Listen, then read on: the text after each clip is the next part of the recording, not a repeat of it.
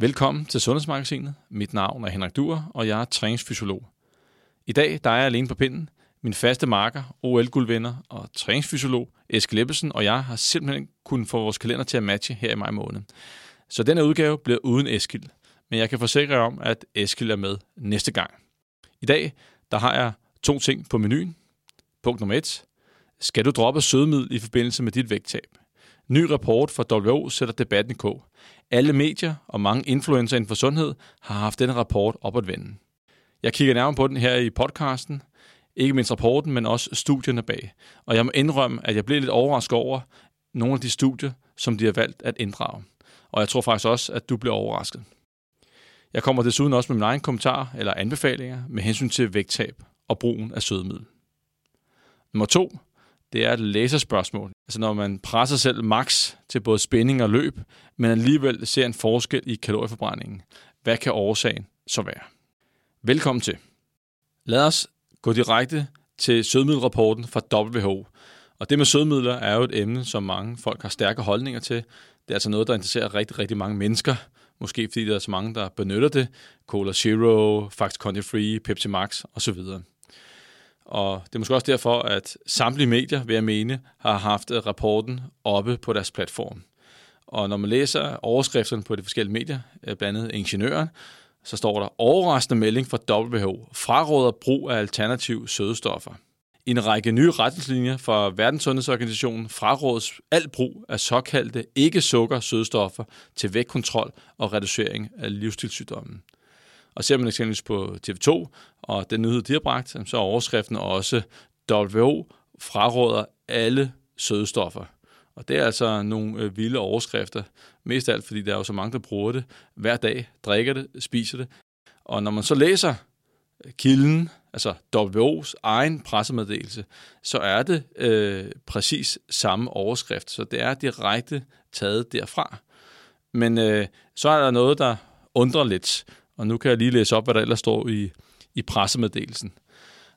Først og fremmest så står der, at anbefalingen er baseret på resultaterne af en systematisk gennemgang af den tilgængelige evidens, altså de undersøgelser, der ligger der, og det tyder på, at brug af sødestoffer eller sødemidler ikke giver nogen langsigtet fordel ved at øh, med til vægttab og reducere kropsfedt hos voksne eller børn skriver han videre, at resultaterne af gennemgangen tyder også på, at der kan være potentielle uønskede effekter ved langvarig brug af sødemiddel, såsom en øget risiko for type 2-diabetes, hjertekarsygdomme og generelt dødelighed hos voksne. Og som en udtaler fra WHO i pressemeddelelsen, at erstatte frit sukker med sødemiddel hjælper ikke med vægtkontrol på lang sigt. Folk er nødt til at overveje andre måder at reducere frit sukkerindtag på, såsom at indtage mad med naturligt forekommende sukkerarter, som frugt eller usødet mad og drikkevarer. Og der, hvor det så hvad skal vi sige, bliver interessant, som står lidt allernederst i øh, pressemeddelelsen, der skriver så, anbefalingen er blevet vurderet som betinget efter W-processer for udvikling af retningslinjer. Og hvad, hvad, hvad pokker betyder det dog? Og det betyder, at øh, når sådan nogle retningslinjer laves betinget, så er det fordi, der er større usikkerhed om forskellige faktorer. Og det kan man læse om inde på deres egen hjemmeside. Og en af de faktorer er usikkerhed omkring kvaliteten af beviserne. Og det skriver så, at det betyder, at øh, der er behov for en væsentlig debat og involvering af interessenter, før denne anbefaling kan vedtages som politik. Så lad os øh, få startet debatten. Og når man læser sådan en pressemeddelelse, så er der måske nogen, der bare læser overskriften og tager det videre, og ikke læser det med småt nede i bunden. Og jeg synes det er også rent kommunikativt, at øh, WHO forstår der at få budskabet ud, men der er også en risiko ved at øh, fyre den af på den her måde her med sådan en, øh, skal vi sige, en overskrift, der virkelig øh, fanger folk, og ikke mindst øh, mange medier. Men jeg synes måske, det skulle have modereret den, når det ikke er deciderede anbefalinger, øh, som skal indgå i, i politik og sundhedspolitikker rundt omkring i verden. Denne her rapport øh, er baseret på en masse videnskabelige undersøgelser, primært øh, randomiserede kontrollerede undersøgelser og befolkningsundersøgelser. Og alle de undersøgelser her, det er jo på baggrund af dem, at de kommer med deres øh, konklusioner, anbefalinger med hensyn til sødemidler, eller brugen af sødemiddel og sundhed, og ikke mindst vægttab. Og det er, som nævnt, kigger nærmere på, øh, først og fremmest, det er effekten af sødemidler på kropsvægten. Og øh, til baggrund for det, jamen der har de, jeg skal sige, fundamentet i rapporten er 29 randomiserede kontrollerede undersøgelser. Og jeg har kigget nærmere på de første 14. Af tidsmæssige årsager har jeg kigget på resten, men forhåbentlig så danner de et billede af, øh, jamen, hvad er det for nogle typer studier, de har inddraget. Og når jeg øh, gerne vil øh, kigge på sådan en undersøgelse, så vil jeg gerne se nogle metoder, der minder om den virkelige verden. Og for mig, øh, når det kommer til sødemidler og vægttab, så er den virkelige verden, at man udskifter nu et nuværende sukkerforbrug med øh, 0 kalorier light produkt eller, eller, eller tæt på. Det vil sige, at øh, det kan være, at man har en, en person, der drikker en masse sukkersød sodavand, og så skifter man dem ud med light produkter. Hvad sker der så med kropsvægten?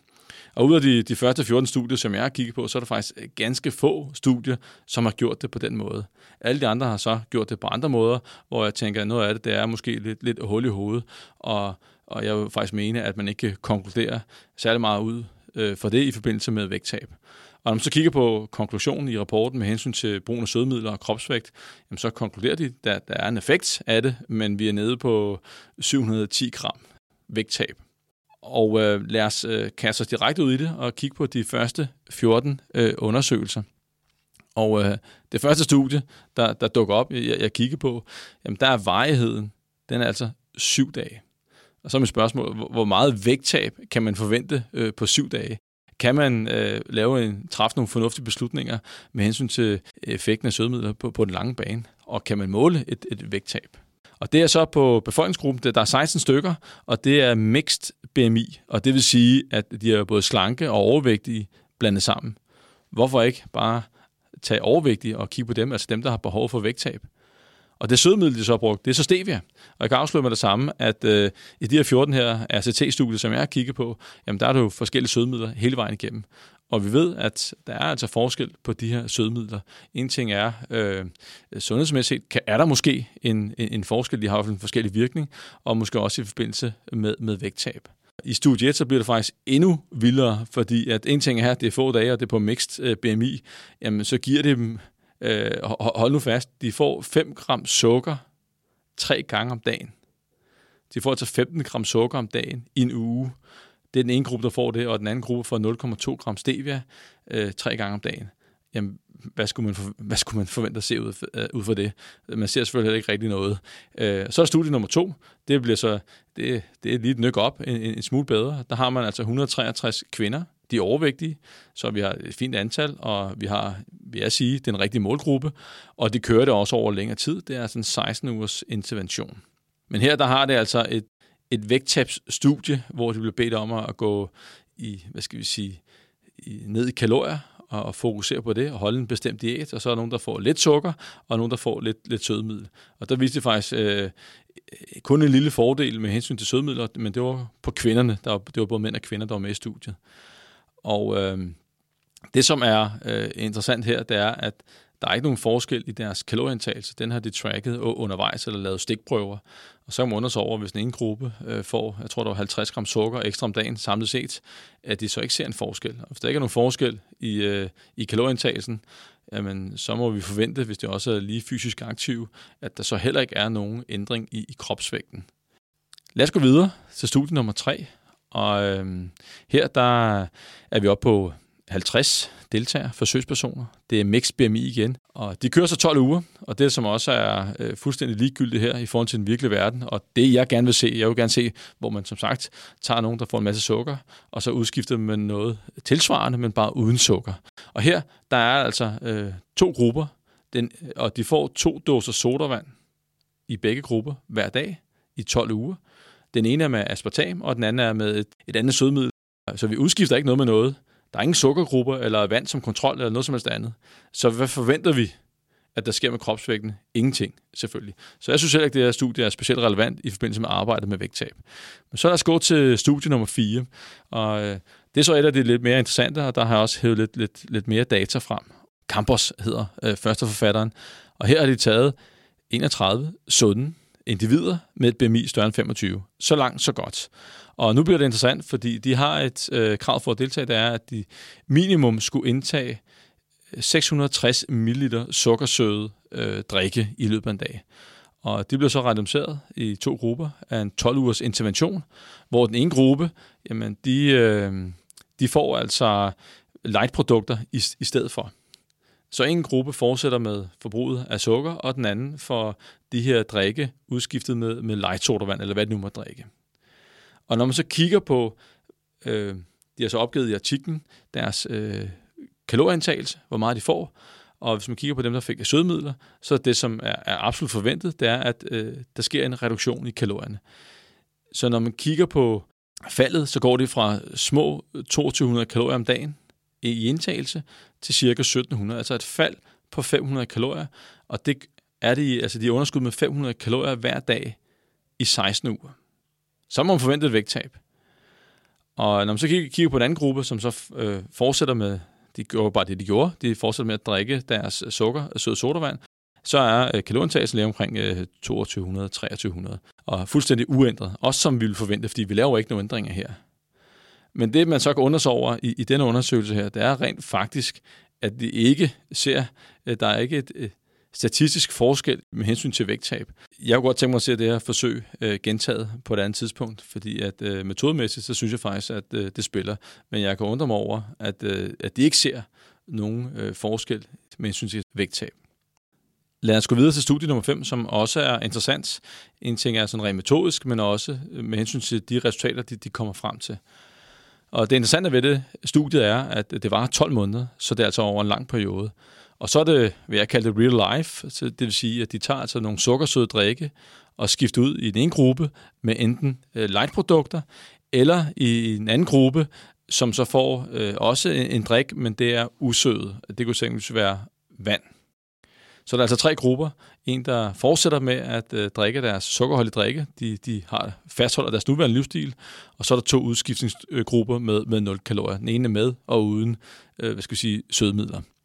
Det, som så er lidt, øh, lidt ærgerligt, det er, når man kigger på BMI, så er de så tæt på slanke, som man overhovedet kan være. Her der i den ene gruppe, der har de BMI på 25,6, og i den anden gruppe, der har de altså omkring 26. Jeg synes, det går spændende, hvis det var, at de havde lidt højere, øh, lidt større øh, BMI. Der er så 203 voksne, som indgår i forsøget. Det er øh, en blanding af, af både mænd og, og kvinder. Og det tracker altså den her bodyvægt, øh, eller kropsvægt, øh, over, over lang tid. Og det, de øh, så kommer frem til, det er, at øh, sådan konklusionsmæssigt, at der ikke er nogen forskel på vægten over de 12 måneder mellem grupperne. Men når man så dykker ned i data og kigger, og så kigger man på øh, gruppen, man bare kigger på fedtmasse, og så kigger på den gruppe, som har fortsat deres, øh, altså deres livsstil, de fortsætter med at drikke de her sukkersøde drikke. Og der går det fra en fedtmasse på 22 kilo til 24,2. Så det er altså en øgning på 2,2 kilo over de, de 12 måneder. Og her der er forskellen faktisk øh, signifikant. Men når man så sammenligner med de to andre grupper, altså gruppen, der fik øh, en, hvad skal jeg sige, lightprodukter, hvor der var sødestoffer i, og så en, som fik usøde øh, drikke, deres øh, kropsvægt er faktisk øh, uændret, og faktisk dem, der fik øh, det usøde, øh, der falder den faktisk en lille smule, men det er ikke, det er ikke signifikant. Så øh, lige for at samle op. Så dem, som øh, fortsætter på sukkerdrikken, de øger altså deres kropsvægt signifikant. Men når man sammenligner grupperne imellem, så er der ikke nogen signifikant forskel. Og så øh, kunne det være rigtig, rigtig interessant at kigge på sådan lidt mere individuelle data. Også fordi, at vi ved fra en, en tidligere podcast, Eskild og jeg har lavet, hvor vi har gennemgået et af de mest hvad skal jeg sige, omfattende og detaljerede øh, sødmiddelstudier, hvis man er interesseret i det, så kan man lige hoppe tilbage øh, i nogle af vores podcast. Og her der kunne man se, at øh, der er åbenbart forskel på folk, hvordan man responderer på sødemidler, og ikke mindst, hvilken type sødemidler. Det kunne være spændende at se her, fordi jeg er overbevist om, at der er altså en gruppe her, som helt sikkert har, har taget på.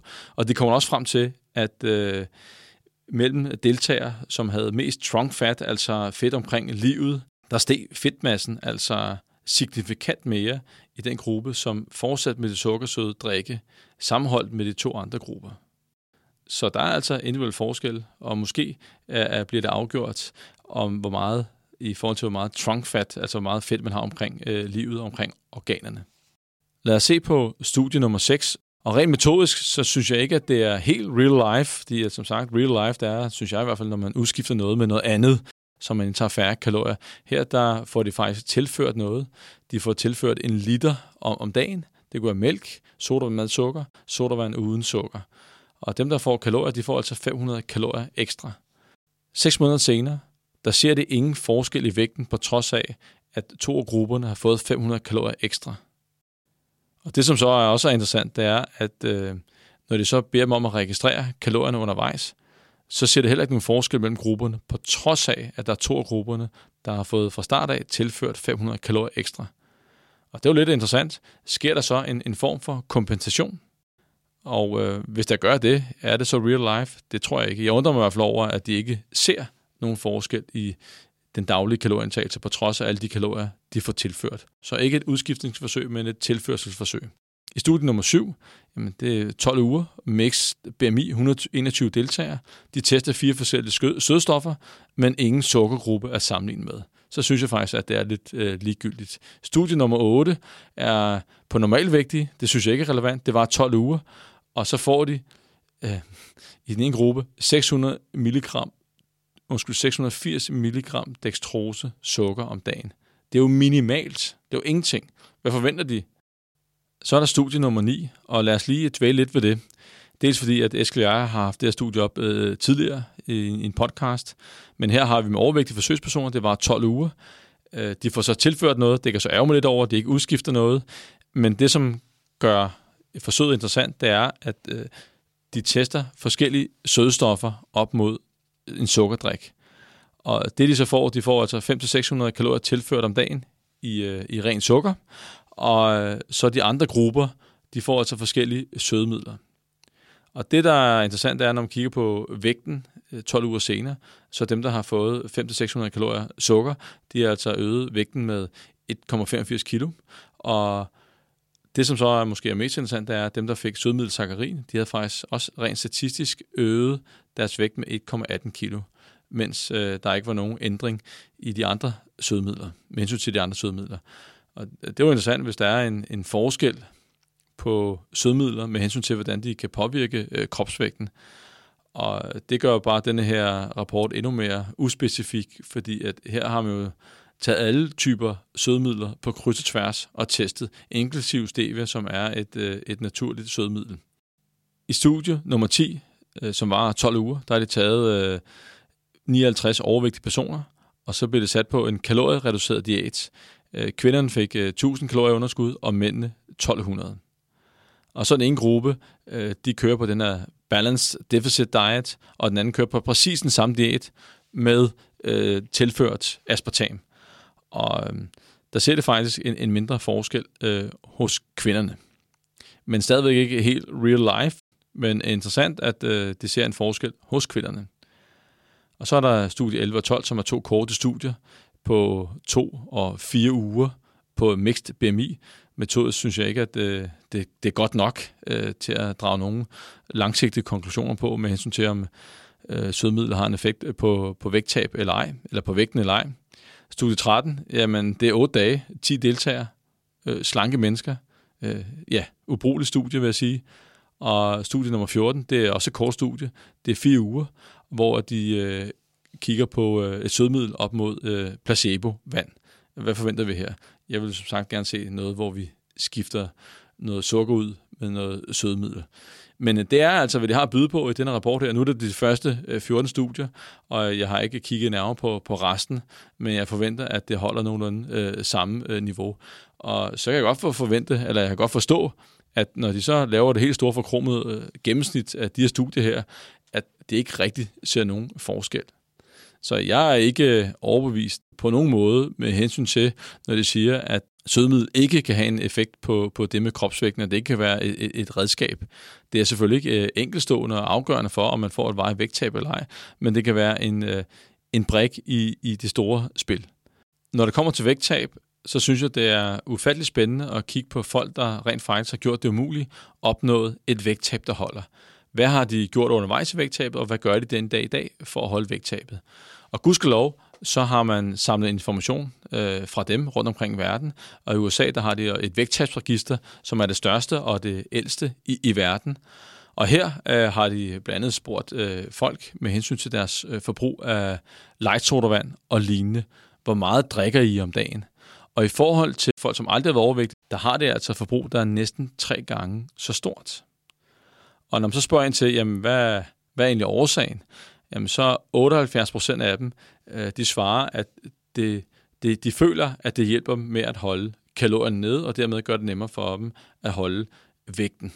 For mig er det jo en indikation på, at lightprodukter, light sodavand, kan være et middel til at holde kalorierne nede i forbindelse med vægtvedligeholdelsen, og måske også i, i forbindelse øh, med, med vægttab. Og øh, som udgangspunkt, hvis jeg møder nogen i, i konsultationen i mit daglige arbejde, som har et, et højt forbrug af, eller stort forbrug af sukkersød sodavand, eller hvad det nu måtte være, jamen så anbefaler jeg jo altid at skifte ud med noget andet. Men det, som egentlig er interessant, det er jo, at langt de fleste, der, der kommer ind, altså hvor relevant er diskussionen, øh, det er faktisk et, et, et fortal, jeg møder, som reelt set har en, en udfordring med øh, flydende kalorier.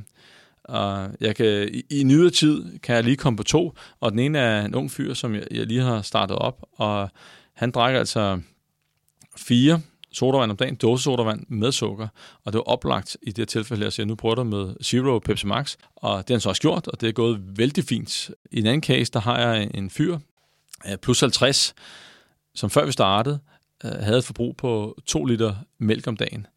Og øh, det er ikke helt usædvanligt. Jeg har haft øh, flere af, dem i, i løbet af min tid som øh, vægttabscoach, og typisk har der været øh, mænd plus 50. Og det er klart, at øh, to liter mælk, det bidrager selvfølgelig med nogle kalorier, og så udskifter vi med noget andet, hvor der ikke er kalorier i. Og øh, hvis jeg lige skal samle op på det her, så den her WHO-rapport ændrer ikke på noget som helst med hensyn til min tilgang til, til, til vægttab. Jeg synes simpelthen, at øh, kvaliteten er, er for ringe, for lav i forhold til, hvad jeg kalder real life. Jeg synes ikke, man kan konkludere noget som helst ud af den her rapport. Men der er der noget interessant, specielt det her med, at der måske er noget med individuel forskel med hensyn til sødmidlers øh, påvirkning.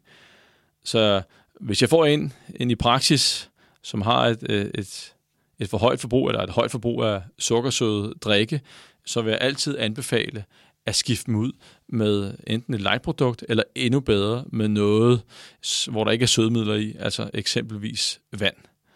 Og min holdning er, ligesom hvad skal jeg sige, Sundhedsstyrelsen, en sluk tørsten i vand. Men i krig, kærlighed og vægttab, der gælder alle knep. Så hvis step nummer et øh, er at komme ned i, i vægt, jamen så lad os gøre det, som er nemmest at implementere i hverdagen. Så kan vi tage kampen med at, at reducere indholdet eller mængden af sodavand om dagen på et andet tidspunkt, når folk er klar til det. Når det kommer til brugen af sødemidler og sundhed, nærmere betegnet risikoen for at udvikle sukkersyge, altså type 2-diabetes, hjertekarsygdom og, og visse kraftformer, så vidner rapporten også om, at øh, vi mangler mere viden. Den type undersøgelser, der ligger, er, er ikke nok. Vi har behov for flere højkvalitetsstudier, eller de her randomiserede kontrollerede undersøgelser. Og så personligt, så kunne jeg godt øh, tænke mig, at vi så flere af de her øh, studier, hvor at man har delt ud på forskellige sødemidler, så vi fik undersøgt hver enkelt sødemiddel godt nok, med hensyn til, om det øger risikoen for det ene eller for det andet, men også i forhold til, om vi mennesker vi responderer anderledes på sødemidler. Kigger man på anbefalinger med hensyn til brugen af sødemidler i Danmark, jamen så er der sådan en øvre grænse. Der er ikke nogen, der fraråder nogen fra at, at bruge noget. Så det næste, jeg siger, det er 100% min egen holdning og står for egen regning. Men rent personligt, så øh, har jeg øh, skåret kraftigt ned på brugen af sødemiddel, fordi at jeg har fundet ud af, at vi simpelthen ikke er klogere. Og, og kigger man på de undersøgelser, der ligger, altså befolkningsundersøgelserne, så trækker det ikke ligesom i, i den rigtige retning. Jeg drikker jo stadigvæk øh, light en gang imellem. Det kan øh, familie og venner der også øh, fortælle. Men mit øh, forbrug af, af proteinpulver med sødemiddel, det, det er væk. Jeg plejede at få øh, minimum en shake om dagen, og nu er det altså udskiftet med noget andet, hvor der ikke er, er sødemiddel i. Så indtil at jeg er blevet klogere, så holder det i hvert fald nede, mit, mit forbrug nede. Det kunne være, at jeg var en responder. You never know. Og jeg synes simpelthen ikke, at det er risikoen værd. Men lad mig slå fast, hvis det var, at øh, jeg skulle tabe mig, og øh, det ville være en stor hjælp for mig at drikke Pepsi Max, faktisk Conti Free osv., men så ville det helt klart øh, gøre det, fordi at vægttab er svært, og Øh, hvis det var nemt, så havde alle folk gjort det, og jeg synes, at alle midler bør, bør tages i brug. Og så kan man så på et senere tidspunkt, hvis man har lyst, udfase øh, forbruget af eksempelvis light så man nærmer sig mere øh, sluk tørsten i vand, i stedet for at man, man drikker en halv eller en hel liter sodavand dagligt. Godt. Slut med sødmidler. Lad os gå videre til læserspørgsmålet. Og her er spørgsmålet. Løb versus spænding. Mit pulsur iWatch viser væsentligt højere puls ved løb, og det er højere kalorieforbrug. Når jeg løber 55 minutter, forbrænder jeg flere kalorier, cirka 150 kalorier flere, end hvis jeg tager en spinning team på 55 minutter. Giver det mening? Jeg giver den max gas ved begge træninger. Ja, øh, det kan faktisk godt give mening, og jeg vil tage udgangspunkt øh, i, i mig selv. Når jeg cykler, så øh, skal min puls ikke særlig højt op, før at det begynder at gøre rigtig ondt på forsiden af låret. Og øh, det har måske noget at gøre med, at den muskelmasse, der er involveret, ikke er tilstrækkeligt stor til at, at presse hjertet nok, og så kommer der sådan en, en lokal øh, hvad skal jeg sige, tilsyring ude i, i muskulaturen, og så gør det ondt, og så kan det føles rigtig, rigtig hårdt, selvom min puls ikke er særlig høj. Hvorimod med løb, der har jeg ingen problemer ved at, med at få min øh, puls op.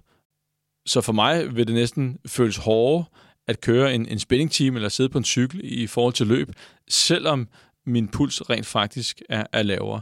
Og måske kan det være med til at forklare øh, årsagen ved, til, at øh, du føler dig maks presset begge steder, men alligevel så oplever du en, øh, en højere puls, en større forbrænding ved løb. Og så er der faktisk også et øh, tillægsspørgsmål, det var også så lige i starten. Lytteren spørger også, jeg træner hver dag med formål at holde vægten og den slanke linje. Jeg træner spænding og bike for det meste, og så får jeg også presset lidt styrke ind at det en dårlig idé for vægtregulering? Jeg kan godt være bange for at komme i overtræning, men føler mig ikke træt og udmattet. Og det er måske øh, den, den vigtigste indikator. Altså, det er jo fint at, at, at træne hver dag. Det kan man sagtens. Det er helt afhængigt af, hvor hårdt man træner, og man egentlig får tid nok til at restituere.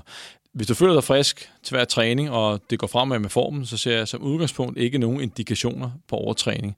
Og i forbindelse med vægttab, så giver det jo bare et, et større energiforbrug, og det giver dig en større buffer med hensyn til dine kalorier. Og når man kigger på folk, der er hvad skal vi sige, succesfulde med hensyn til deres vægttab og holder, det vil sige, de har tabt en masse kilo, eller de har tabt nogle kilo, og så holder det efterfølgende. Der er, hvad skal vi sige, træning, fysisk aktivitet en succesfaktor. Og jeg synes også, det er helt fint, at du kombinerer både kondi og styrketræning, da de kan noget hver sær. Øh, de kan nogle forskellige ting med hensyn til, til, til vægttab. Så udenbart tænker ikke, at du har nogen udfordringer her. Hold ved. Du kan jo eventuelt prøve at tage en rolig træning en gang imellem, eller en rolig uge. Prøv at tage et par træninger ud. Se, om der sker noget med formen og, og din friskhed. Øhm, hvis du træner meget, så måske hver 4. 5. uge. Prøv at tage en let uge. Skru ned for mængden af træningen. Skru ned for intensiteten af træningen og, og så gå tilbage til en normal uge ugen efter, og se om, om det gør noget. Godt, det var alt for mig i den her podcast her. Jeg vil sige tusind tak, fordi I lyttede med øh, så langt. Vi høres ved en anden gang. Hej.